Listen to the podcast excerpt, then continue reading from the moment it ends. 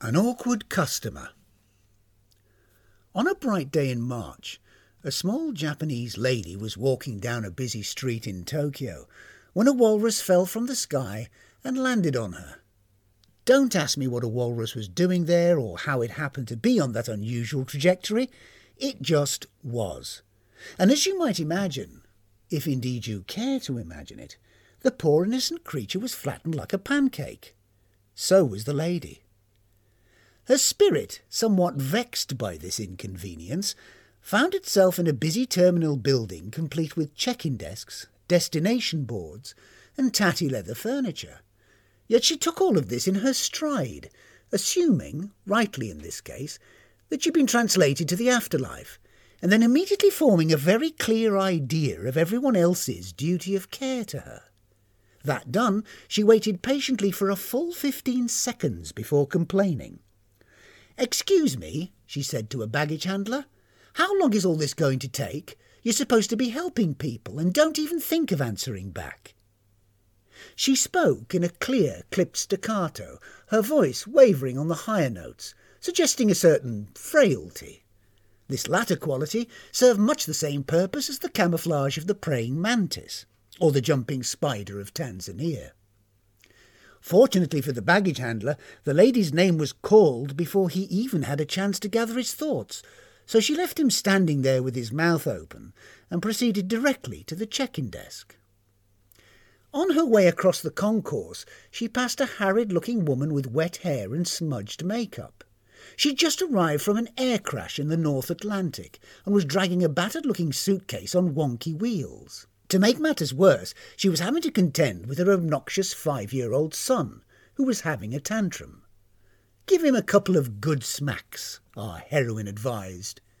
She was then handed a sealed envelope at the check-in desk. What's this nonsense? she grumbled, reaching for her glasses. It had a name, Tanisan, on the one side, and her age on the other, which was both offensive and wrong.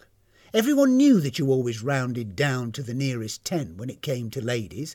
It should have said forty, not that other number. Your score's inside, explained the girl behind the counter. All of the dead are given a score now. It's part of our new fast track service. Every time you did a good deed on earth, you were awarded points, and points were deducted whenever you acted selfishly. A score over 500 gets you into heaven. Under 500 and it's here the silly girl made a shrill whistling noise and jerked her thumb in a downward direction, which was inappropriate, disrespectful, and just plain old rude in Tanisan's opinion. She would definitely be making a complaint about the attitude of the staff here. That baggage handler was just as bad. Needless to say, I shall be reporting your insolence to your superiors, she snapped, quietly enjoying the feeling of self-righteous indignation. If your behaviour is indicative of the standards here, I can only assume that you'll lose all of your best customers to the Muslims. Good day. With that, she bustled off through security, pausing only to insult a guard before emerging into the bright open space of the departure hall. There were twelve long queues snaking back and forth around barriers to the desks at the far end. At each of these sat an elderly gentleman in white robes. To his left there was a door marked Heaven, to his right, a door marked Hell. One by one the travellers stepped up and handed over their envelopes. Then once their scores had been checked and stamped, they were directed to one of the two doors, although it sometimes took a little bit more than that to get them to where they were meant to be, hence the necessity of the brawny guards with the tiny wings, who were standing by, next to the administrators. Now, the impossible Mrs. Tanny had already come to the conclusion that this system was inefficient, unacceptable, and anti Japanese for some reason.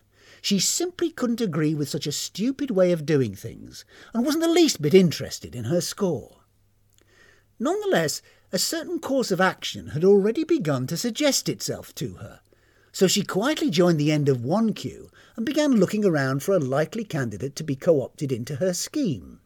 It didn't take her long to find one. About halfway down the line of people to her left, there was another Asian woman dressed in the sober habit of a nun, a Passionist nun from South Korea, as a matter of fact. This was precisely the sort of person that Tanisan had been looking for, so she promptly abandoned her place in the queue, strolled over, and bumped into the sister from behind, knocking the envelope clean out of her victim's hand. Terribly sorry, said Tanisan, bending down to pick it up, only to hand the wrong envelope back to her. How very clumsy of me. With that, she rejoined her own queue, having fallen back three places. A small price to pay for what she'd gained by leaving it.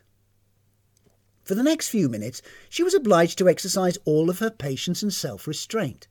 But then slowly, gradually, the line got shorter, and at last it was her turn. It was only then, as she stood before the check-in desk, that she realised that the gentlemen in robes, the ones who were dealing with the business of the envelopes, were all saints.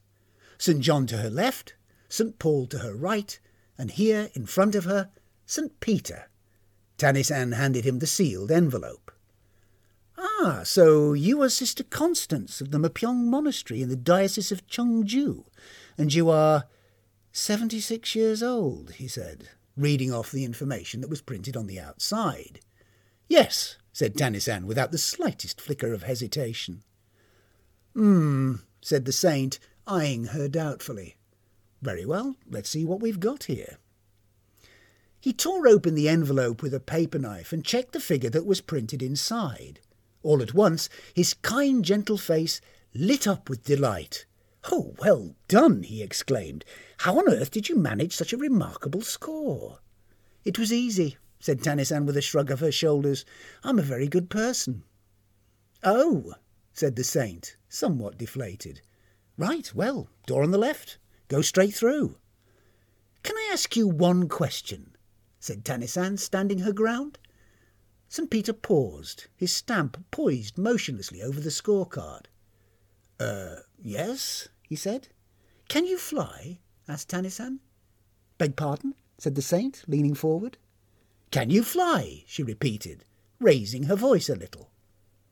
St. Peter was still struggling to formulate some sort of meaningful response when there was a tremendous commotion at the next desk. At the centre of this disturbance was the real Sister Constance, who was being manhandled by two of the security guards. She was digging in her heels and clinging on to any fixture in a desperate attempt to prevent herself from being transported to her final destination. Minus 742, she was shouting. How can I possibly have minus 742? I did nothing but good works. I collected for the poor and the sick, and I listened to their endless bloody whining all day. And for what, I ask you, for what? I should have kept the cash and told the pasty-faced bastards to get stuffed. Some people have no dignity, said Tanisan with a quick sideways glance. She then turned to St. Peter and tugged on his robe. She was still waiting for a reply to her previous inquiry. Well, can you? Fly, I mean. The saint's attention was torn between the bizarre spectacle taking place to his right and this odd little woman looking up at him from the other side of the desk. Er, uh, no, madam, he mumbled distractedly. I, I can't fly. Still, Tanisan persisted. So what's the point? she asked. Sorry? What's the point of being a saint if you don't have any privileges? At this St. Peter frowned and finally gave her his full attention. Of course there are privileges, he said, hardly able to believe his hairy ears. My dear lady, sainthood is the highest honour that can be bestowed on a human being. It has to be earned through faith and sacrifice. As a saint, you get to stand among the highest rank of angels, those closest to God. But unlike an angel, Tanisan was quick to point out, you can't fly. No, madam, said St. Peter, showing the first signs of irritation in over 2,000 years. You're absolutely right. I can't fly. So all you do is stand around God all day getting on his nerves. No, of course not. There's a lot more to it than that. Like what, for instance? Oh, uh, well, said St. Peter, struggling to think of something. We, we praise and adore him, sing hosannas and what have you. And? Well, we we worship. Worship? Worship. Praising and worshipping. That's it. You're making it sound boring, but it's not, said St. Peter. In heaven, everyone lives in peace and happiness. There are no more tears, no more pain, and no more sorrow. That's okay, said Tanisan. I like a challenge. And what's even better, added the saint, is that you're reunited with any members of your family who've passed on.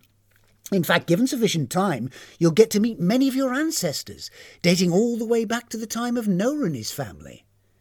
If you'd ever actually met any of my relatives, said Tanisan, you'd realise that isn't much of an incentive. All right, said St. Peter, if that's not to your liking, you could always spend your time helping those less fortunate than yourself. Tanisan pulled a face.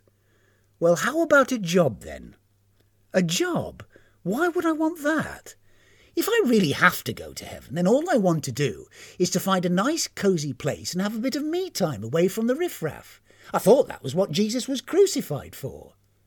Uh, no. Look, we're getting confused, said the saint. All I'm saying is that God sometimes asks people to perform certain tasks. This is as much for the benefit of the doer as the recipient. I still think it's a bit of a cheek, said Tanisan. What kind of tasks? Well, that would depend on the type of skills you'd acquired in life, the saint explained. If you're a teacher, say, you might be asked to tutor children who had never been born.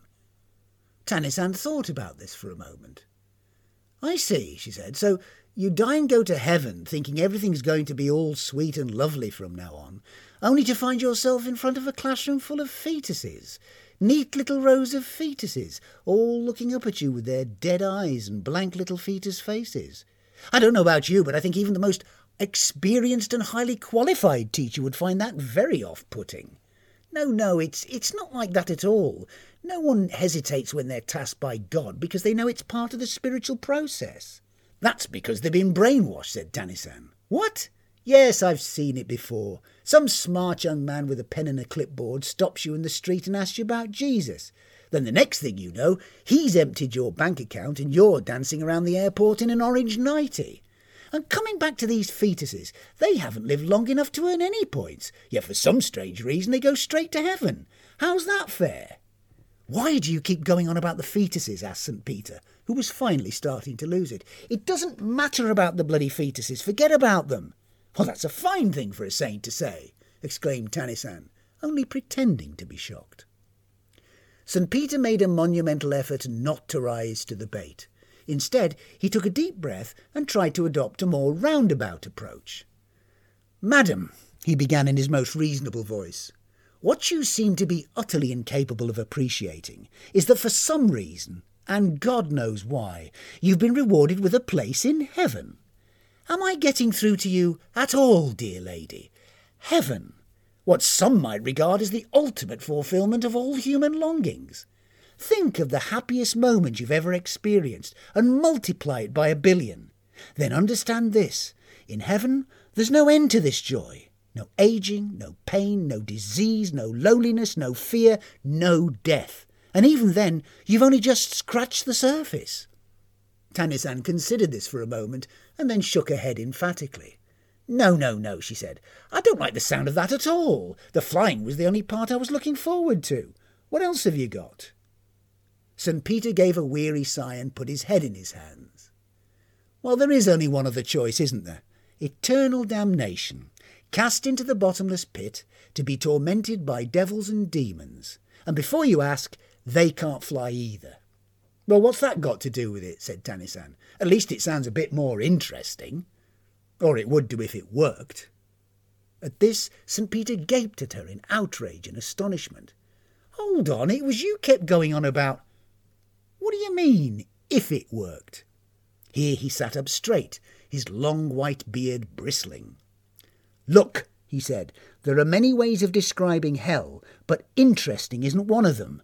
It's a ghastly place full of fiery lakes and fiendish tortures. And on top of all that, it doesn't work, said Tanisan. Yes, it does, countered the saint.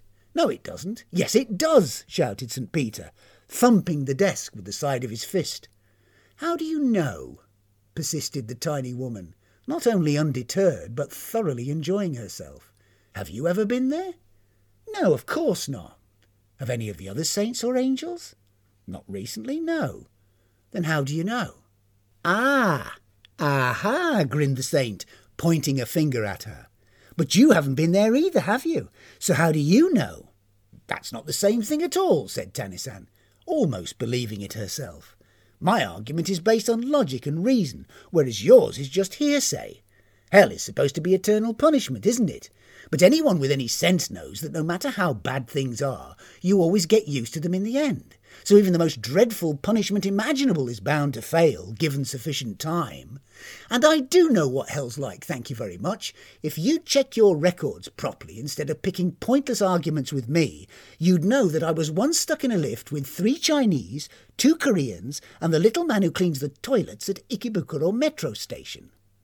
Well, let me assure you, said St. Peter, now very upset and red in the face, hell most certainly does work, and you, my dear lady, you are the living proof. Just at that moment, the door to heaven swung open, and a shaft of light bathed the departure hall in a dazzling radiance.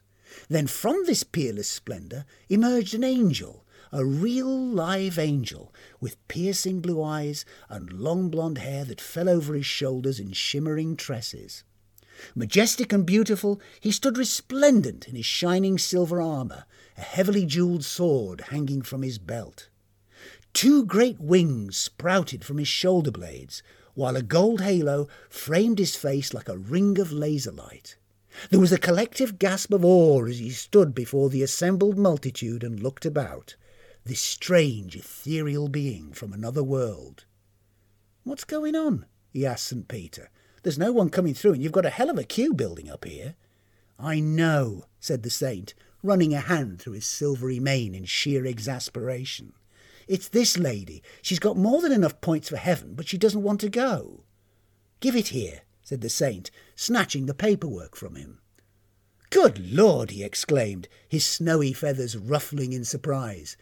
The last person I met with a score like that was the blessed martyr St. Antipas who'd been boiled in a pot like a bloody Christmas pudding. Excuse me, can I ask you one question? said Tanisan, knocking on his silver breastplate to get his attention. What kind of qualifications do you need to become an angel? At this, St. Peter grabbed the seraph by the arm and shook his head, as if to say, Don't go there. Then he dragged him over to one side, and the two of them had a private conversation by the sorting boxes. Every now and then, one or the other would glance back over his shoulder at Tanisan, who was still stood at the desk, only the top of her head visible. What they didn't realise, of course, was that she had very keen hearing when it came to certain things.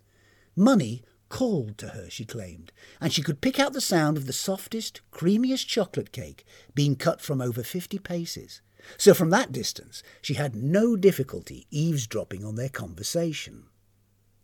It seemed that her refusal to go to heaven, especially with such a high score, would pose all sorts of legal and bureaucratic difficulties. In fact, such a situation had never occurred before and may have serious repercussions at the highest level, and they couldn't just bundle her off to the other place, as she'd only be sent back with a strongly worded note. After some discussion, the angel came back to the check-in desk, pausing only to straighten his halo, which had begun to slip in the heat of argument. All right, he said, beckoning over a couple of security guards. I'll handle this. I want you to take this lady out through the side entrance, he explained, hastily scribbling the word void onto her scorecard. Make sure that she has all of her belongings with her, and don't let her out of your sight until she's on the other side. What about my question? Asked Tanisan, still immovable.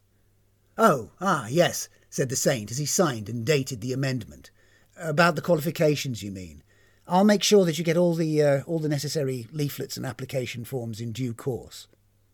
St. Peter, who'd been peering over the seraph's shoulder as all this was going on, nodded his approval. He was only too keen to be rid of this deceptively small yet dangerous woman, who posed more of a threat to universal order than the rebel angels ever had. Once the paperwork was complete, he sent her on her way with a cheery wave, very pleased to bid farewell to the bureaucratic nightmare that was Tanisan.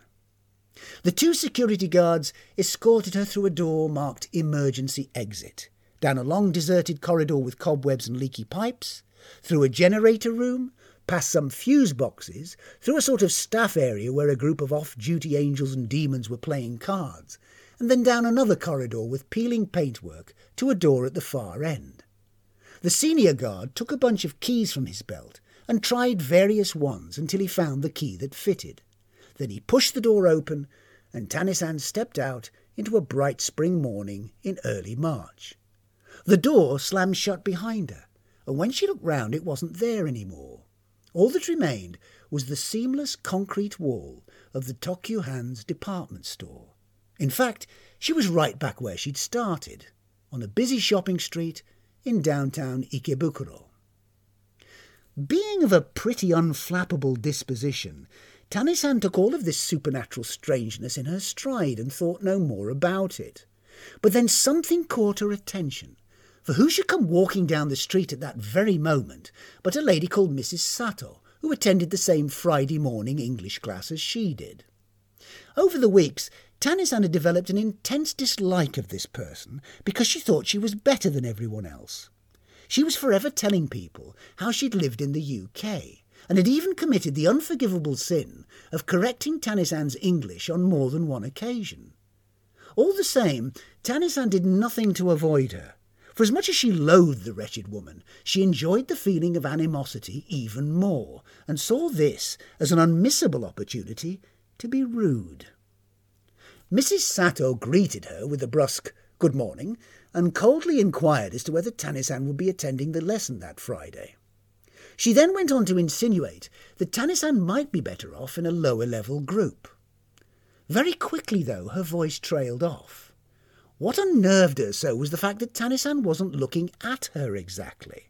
Instead, she was peering with intense concentration at a spot just to the left of her nose. Then she suddenly snapped out of it. Oh, I'm so sorry, she said in her sweetest voice. I wasn't listening to a single thing you said. There's a mark on your cheek which is very distracting. I can't decide whether it's mucus or the first symptom of a disease. You wouldn't happen to have a mirror on you by any chance? Mrs. Sato put a hand to her face and gave a little gasp. Then all at once she began rummaging about in her bag for something to see herself with. It was at this point that Tanisan decided to take her leave. However, she'd barely crossed over to the other side of the street when there was a tremendous thud behind her, followed by horrified screams. She turned to see that an enormous walrus, whiskered, tusked, and blubbery, had landed on the opposite side of the road, right on the spot where she'd been standing only moments before. The ground around it was cracked, and there was a thin pair of legs poking out from beneath a mottled flipper. The sensible brown shoes she recognised. They belonged to Mrs. Sato. For a moment, Tanisan stood there, calmly watching the scene unfold as people ran towards the site of the regrettable occurrence. She would not have wished such a fate on anyone, even Mrs. Sato. But now that it had happened, there was nothing she could do about it. After all, the poor woman was dead, flattened like a pancake and even if she did try to help, she'd just be getting in the way. No, in cases such as this, where a very ugly woman with overrated language ability had been crushed by a falling marine mammal, it was best left to the emergency services to sort out. Indeed, she only lingered long enough to record the chaotic aftermath on her smartphone before continuing on her way, albeit on an entirely different basis, existentially speaking.